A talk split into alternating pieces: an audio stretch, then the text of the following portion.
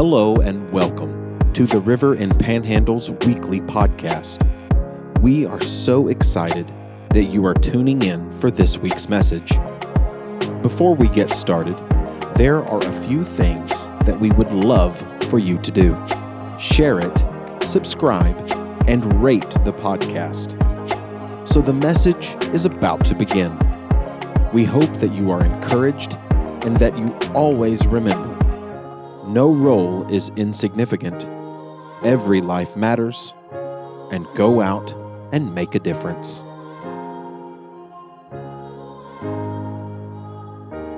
Romans 12. Romans 12, if you want to turn there, and this is a familiar passage to many of you. And we're starting a, sort of a three week, a short little series. I want to walk through some of the things that we do and experience and encounter as a part of the river, but not only the small c, the lowercase c church, but also the global church, right? And I don't know what your background is, but that's what the word Catholic means. Did you know that? It is global, a universal church, a big C church. Catholic meaning all of us as the body of Christ, not just the river, but all of us. We are the church. We are the bride of Jesus Christ. And we don't just get to come here and taste and experience and encounter this. We have a responsibility as the children of God, as His bride. We have a responsibility that is not just a duty, it's not just something we do because we have to do, it is a great privilege. We get to be a part of the body of Christ. And here's what He's called us to Romans 12. You're familiar with a lot of this passage. I appeal to you, verse 1. I appeal to you, therefore, brothers and sisters, by the mercies of God, to present your bodies as a living sacrifice, holy and acceptable to God, which is your spiritual act of worship. Now let's pause there for a minute. Do you hear what is happening in this? We are hearing this word, this message from the Apostle Paul that says, I appeal to you under the banner, under the truth of God, under the mercies of God, because you were not necessarily worthy to do this, but Jesus made you worthy by his mercy and his grace to present your body as a living sacrifice. We come into this room, we gather together, we come online to be a part of the worship of God, and we are not ready. We're just not. You may have prayed on your way here and said, God, help me. You know, I want to have a good attitude when I get there. Awesome. That is good. You're still not ready. Why? Because we are not holy and because we do things that are unacceptable to the presence of God. It's just in us, it's part of who we are, it's our natural self to be unholy and to be unacceptable. But because of the mercy of God, who, when God the Father looks at you, you've heard me say this, I think, before. When God the Father looks at his children, Christians, followers of Jesus Christ, he does not see your shame. He does not see your guilt. He does not see your, your insecurities. He does not see your sin. He does not see the things you have not confessed. When God the Father looks at you as a child of God, he sees Jesus. Come on. And it's Jesus who makes us holy and acceptable to God. So when we come into a worship encounter, a moment of worship with others in the presence of God, it's not what you bring to the table, it's what Jesus has brought to the table. Therefore, we are able on any level to worship Him in spiritual worship, holy and acceptable, covered by the mercy and the grace of God. That's why we're here. So, quick side note, and there's going to be a few of these. but when you start complaining about the song choices or the worship or the style or the loudness or the place where we do it,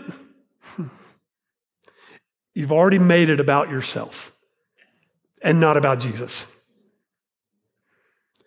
Unholy, unacceptable. You with me? Now, we're family. So I can do this. And it's because I love you. And it's because I want the very best for you to experience God in spiritual worship, holy and acceptable, that I say those things. This has nothing to do with you and everything to do with the giver of grace, the Lamb of God, who laid his life down for you to make it possible for you even to be in the presence of God. Amen? Amen. Come on.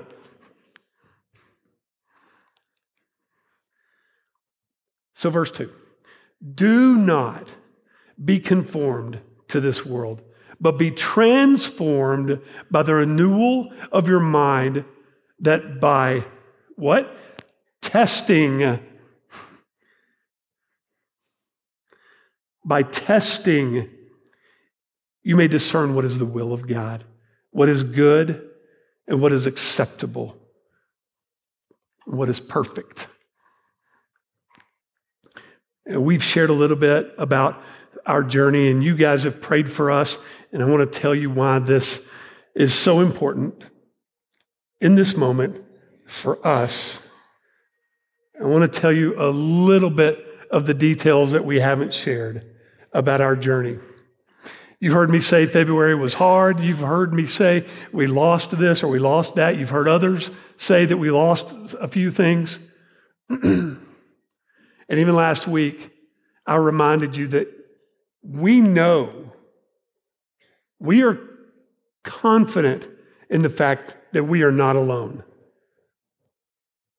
that you are hurting, that you have cancer, that you have money problems, that your marriage is falling apart, that you have lost children, that you have children wandering, straying far from God, and that your hearts are broken.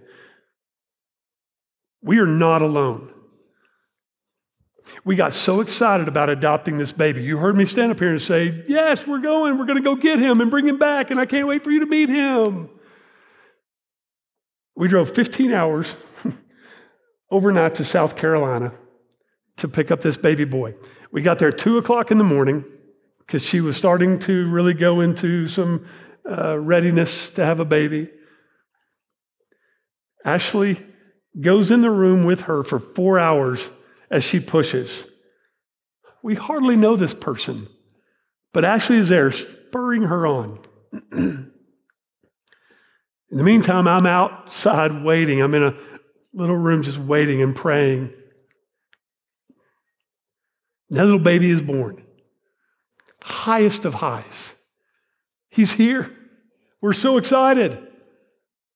And immediately they rush him to NICU because he was very, very sick. Had to be intubated. Excuse me. Had to be intubated. They take him to NICU, and we are not the parents and we don't know what our rights are. And nobody's talking to us. we literally just sit outside that NICU just praying and waiting and hoping. They wheel him out of NICU and take him to another hospital. And we're like, can we go with him? What do we do? What do we do? They take him to a hospital in another city, and we don't know. And a few hours later, we get called um, by our attorney and they say they're changing their minds about the adoption, which we knew was a possibility. But in that moment, everything starts to shift, right? The joy goes to this wait a minute. God, what are you doing? Right? And then just a short time later, we get called into her delivery room, both of us.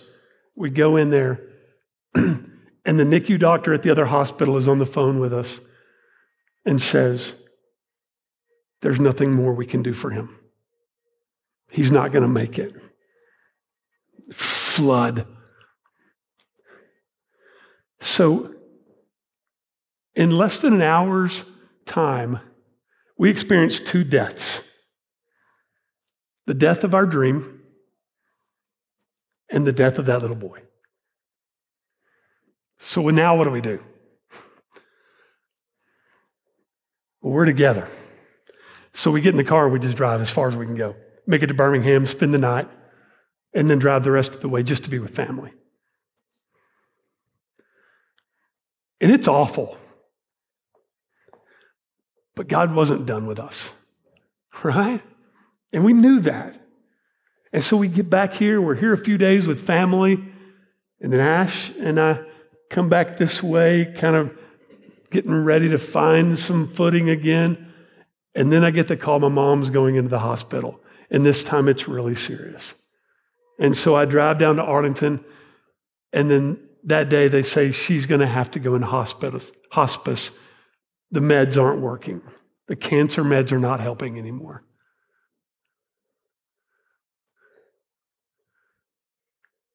Now, here's the thing about my mom. She was diagnosed with a rare bone cancer in 2008, and they told her most myelofibrosis patients live three to five years. And my mom lived for 14 years with it, right? and so the hospice manager calls us in and says, we just want to be honest with you. Um, when we take your mom off of all the other medications, she probably won't last two or three days. 11 days later, that's my mom. And I spent almost every night in that hospice room with my mom. Spent the night overnight just to be there. And the way we got to finish was just the way she started with me. Just me in that hospice room with her as her body said, We're done here. No more shackles, no more cancer, no more pain, no more discomfort, no more fear. Set free in the presence and the arms of Jesus with my dad, right? Hallelujah. It was awesome and beautiful and terrible at the same time.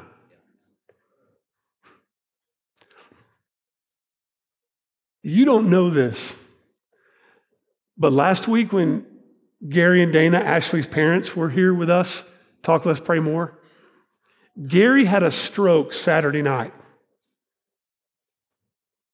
Didn't know it. He came up on this stage and gave you all he had out of devotion to the Father. And they stood up here and they encouraged us to talk less, to pray more. And he went home and found out you had a stroke. So when I was helping him up and down the stairs last week, that's not Gary. His body was like, ah. And a lot of fear. What does this mean for my dad? I'm only telling you some of those details to say this when we decided to follow Jesus with our lives and to not be conformed by the pattern of death and cancer, to not be conformed by the pattern of fear and doubt, to not be a prisoner to what the world brings to the table, but instead choose to walk with God and trust Him and to believe in Him and to be transformed by the renewing of our minds by Jesus, not our circumstance, it was then and only then that we were able to see what is acceptable and perfect God's will. Not my will, but your will. Is that good? This is why As hard as it is, it's so good for you and me to be a part of the body of Christ and to walk together. Our hearts were sustained in no small part by your prayerfulness, your encouragement, your kindness, caring for us. We felt your love. I'll say this we don't ever want to do February again, but we wouldn't trade it for the world. You don't ever want to walk through the pain and the loss you've been through.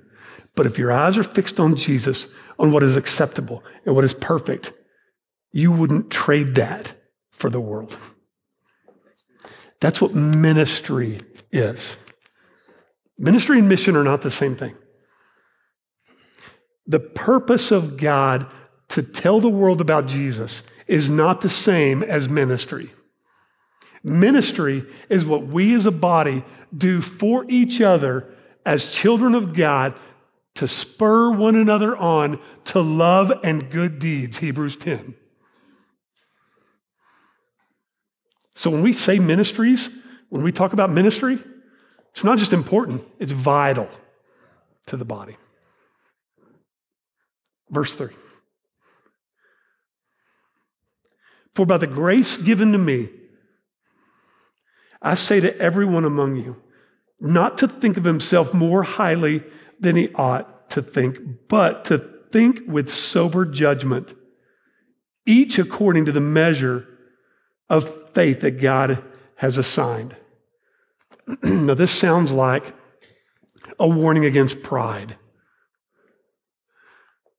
But you, you may know this, you have to hear this. The root of pride or haughtiness or spiritual arrogance is not, is not just how good you are. It's rooted in the deep insecurity that you're never going to be enough. And so we put on a front that we are good or that we have figured it out or that we are better than the people who do other bad things, not as bad as the things we do. And it's all rooted in the reality that we live with this constant fear that we are not good enough. so when we get this admonition, not to think of ourselves more highly than we ought, but with sober judgment,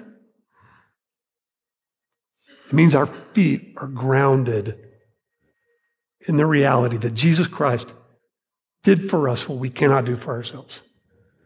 it means that Jesus Christ has made us holy and acceptable. You don't study your Bible enough, you don't pray enough, you don't sing enough worship songs, you don't treat people with goodness or kindness or give enough money to ever satisfy the heart of God. Never enough only, John 15, when we abide in Christ. He is the vine, we are the branches. Everything good in us comes from Him. Each one of us has been given a measure of faith. You know what that means? It means, do you believe that? Do you really trust that God has done this thing in you that you cannot do for yourself? Let me tell you why that's important. Let's keep going. Four, as in one body, we have many members, and the members do not all have the same function. So we, though many, are one body in Christ, and individually members of one another. We are part of a bigger body, the Big C church. We are a part of the body of Christ. And the one another part can be all the other things that you think you belong to the river, the Brandviks, the Lofinks, the Kiwanis Club, whatever that is, right? To your track team, to your kids' soccer club. You're a part of all these other things for a much bigger purpose. It's because you're a part of the body of Christ, and God wants to use you and filter through you and to prepare you and to transform your mind so that you can take what God has given and pour it into all these other little bodies you're a part of. We're a part of this so that we can be a part of this. And ultimately, point them to this. It's good stuff, right? We're a part of that body for a specific reason. Having gifts that differ according to the grace given to us, let us use them. Let us use the gifts that God has given to us to do what? 1 Peter 4:10 says that each one of us has been given gifts to faithfully serve God and administer his grace in its various forms. Ephesians 4 says, speaking words of truth and love, speaking words of truth, we are to grow up into Him who is the head, into Christ Jesus. We have, made, we have been made a part of this, we've been given gifts, and we're going to talk more very soon about the gifts of the Spirit and what that looks like. We're going to talk about how we utilize what God has put in us to administer grace. We're going to get there. But for today, here's what I want you to hear. If your gift is prophecy, then do it in proportion to your faith. I'm only going to say this about one of these gifts and we're going to get into more of all the others later. If you sense or feel or believe you have a gift of prophecy, you have prophetic word for people, we do that in truth. We do that speaking the truth in love, not just to encourage people to keep going. That's good. We also utilize that gift, if we have the gift of prophecy, to spur others on to love and good deeds. And that means sometimes we say, God's got a great plan for your life, and that's good. And then sometimes we say, you have a part of your life that you need to lay down before the Lord. You need to confess a sin. You need to leave that relationship. You need to choose a different pattern for your life because God wants to do something in you that is transforming, not conforming, because He wants to use you to administer grace in its various form for others. It's time to repent. And time to see God and enjoy God and breathe and live in His fullness and walk in a new way of life. They're both 100% of God and important for the body and for you. If it is service in our serving the one who teaches ministry, we are part of this together. But you're not just serving me as a pastor, you're serving Jesus who spoke the very word of life that we administer with grace to others. We serve out of an abundance of his joy.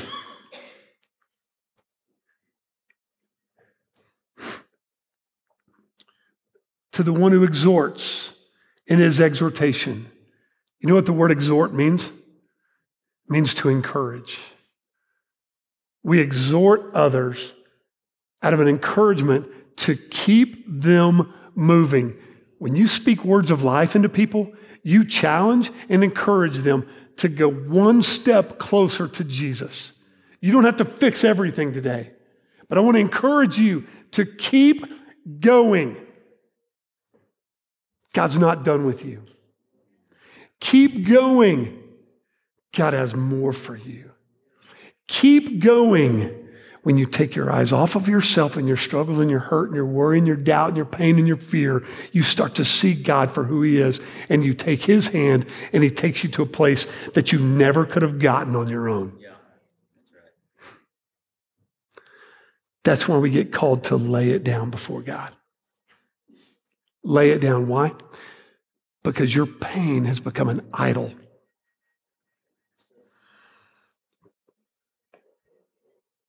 because your fear has become an idol. Because your doubt has become an idol. Why? Because now you're focused on your circumstance and you can't see the Christ. That's why we encourage.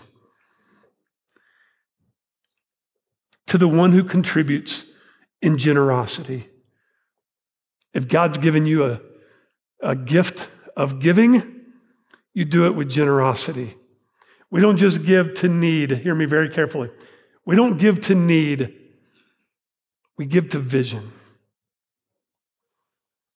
And the vision of God is that all people come to know Him.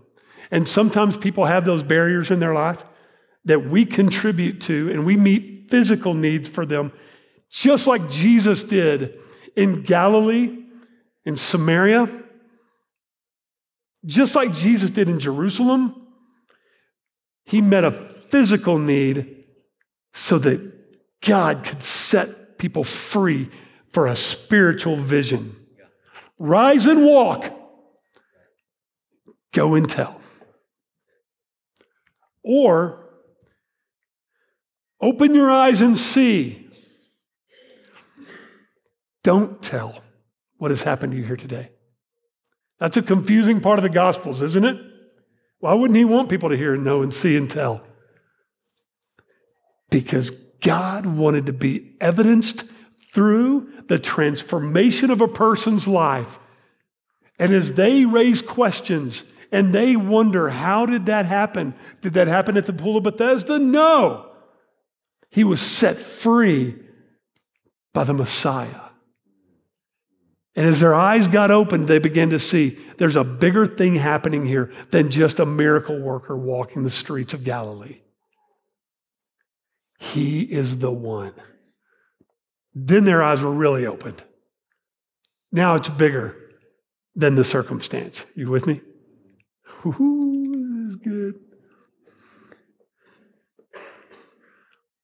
To the one who leads with zeal. If you believe God has put you in this place, in the river, on this earth, to be one who leads others, zeal is not just excitement, zeal is not authority. Zeal is purpose. God has made you a leader so that others might see how good God is.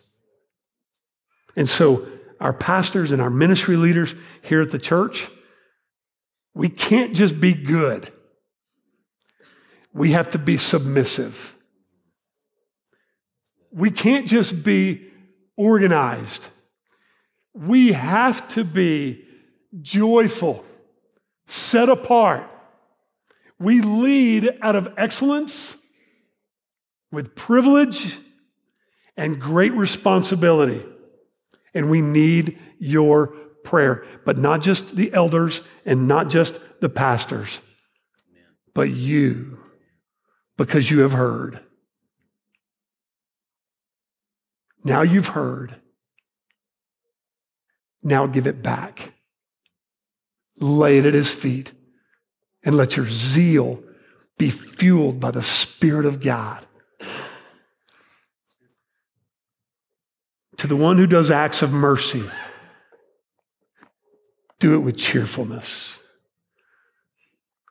We have some people in this church that really care about other people, and I'm super excited about Tammy Wendell, and she's going to be putting together.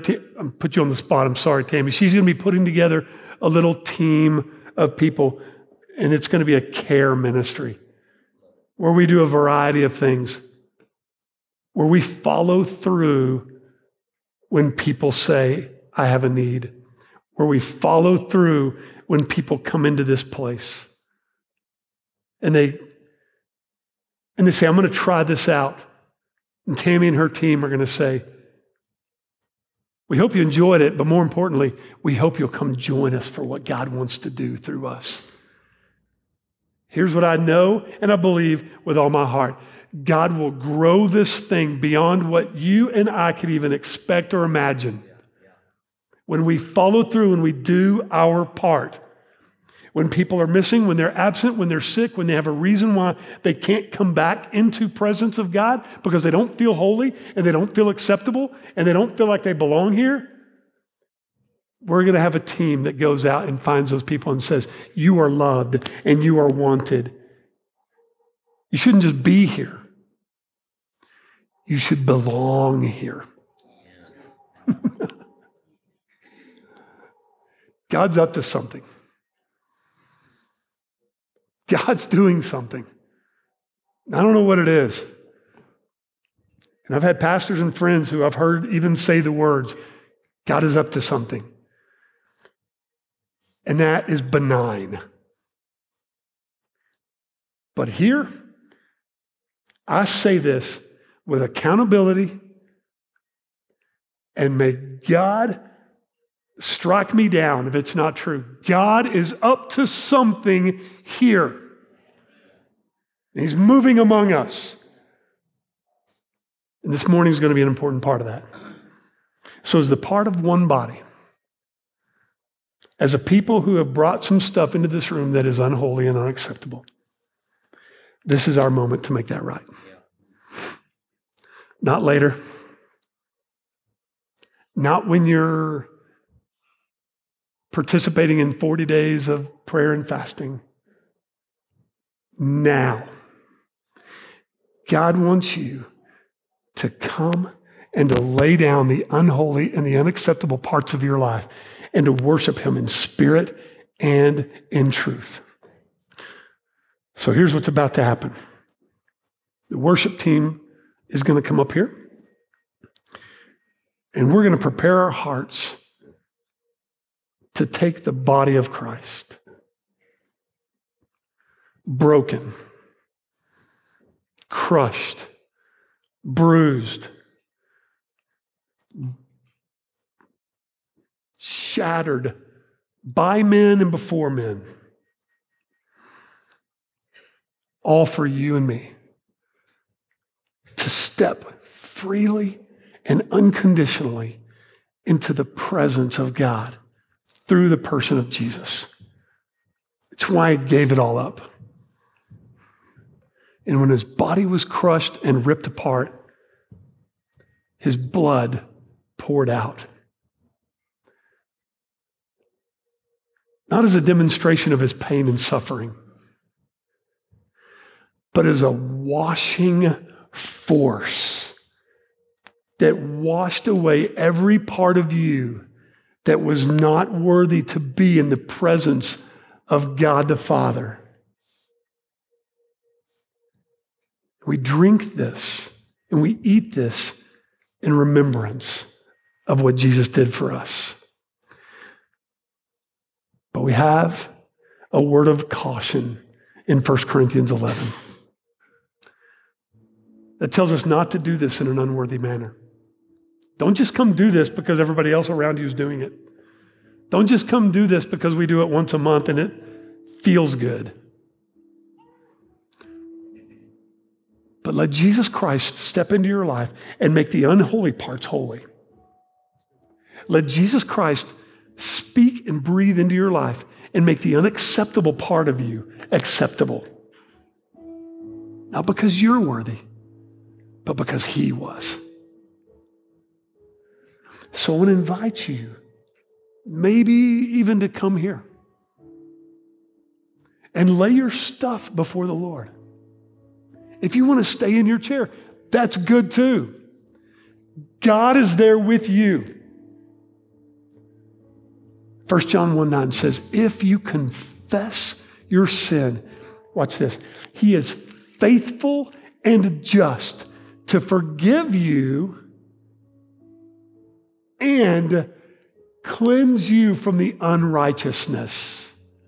And when the unrighteousness is gone, guess what?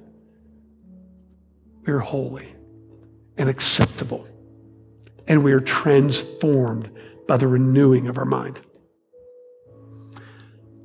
That's what communion is about. So I want to invite you to prepare your hearts for that. I want to invite some of you to come to this altar and lay it before the Lord. I want to invite every one of us to put our lives on the line before Jesus and say, God, make me righteous before you.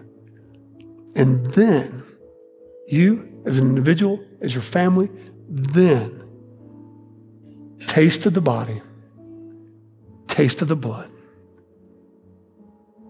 and remember Jesus Christ is the one who made it possible. I'm going to pray a word out loud, and then I want you to come or stay, but you lay it before Jesus. God, in this moment, I know that there are people in this room who think I am not okay. God, none of us are. But you are. And not only are you okay, you have crushed the head of the enemy who meant evil over our lives. And you allowed it for good so that we could be in a place in our lives, God. I believe this with all my heart, where we had to depend on you. Only you could help us, complete us, make us right with you. Thank you, Jesus, for making that possible. Thank you, Jesus, for clearing the path of our lives and getting us through that narrow gate. Thank you, Jesus, for ushering us into the presence of God Almighty. Only you could do that. God, set us free this morning. I pray there is repentance and confession and forgiveness in this room this morning then receive it as a choir of hope and restoration and do something in us that we cannot do ourselves. God, we love you. In the name of Jesus. And that's this week's message. We hope that you are encouraged and inspired. If you would like to join our online campus, and experience the service as it happens live, go follow us on Facebook or YouTube by searching The River in Panhandle, Texas. Have an amazing and blessed week.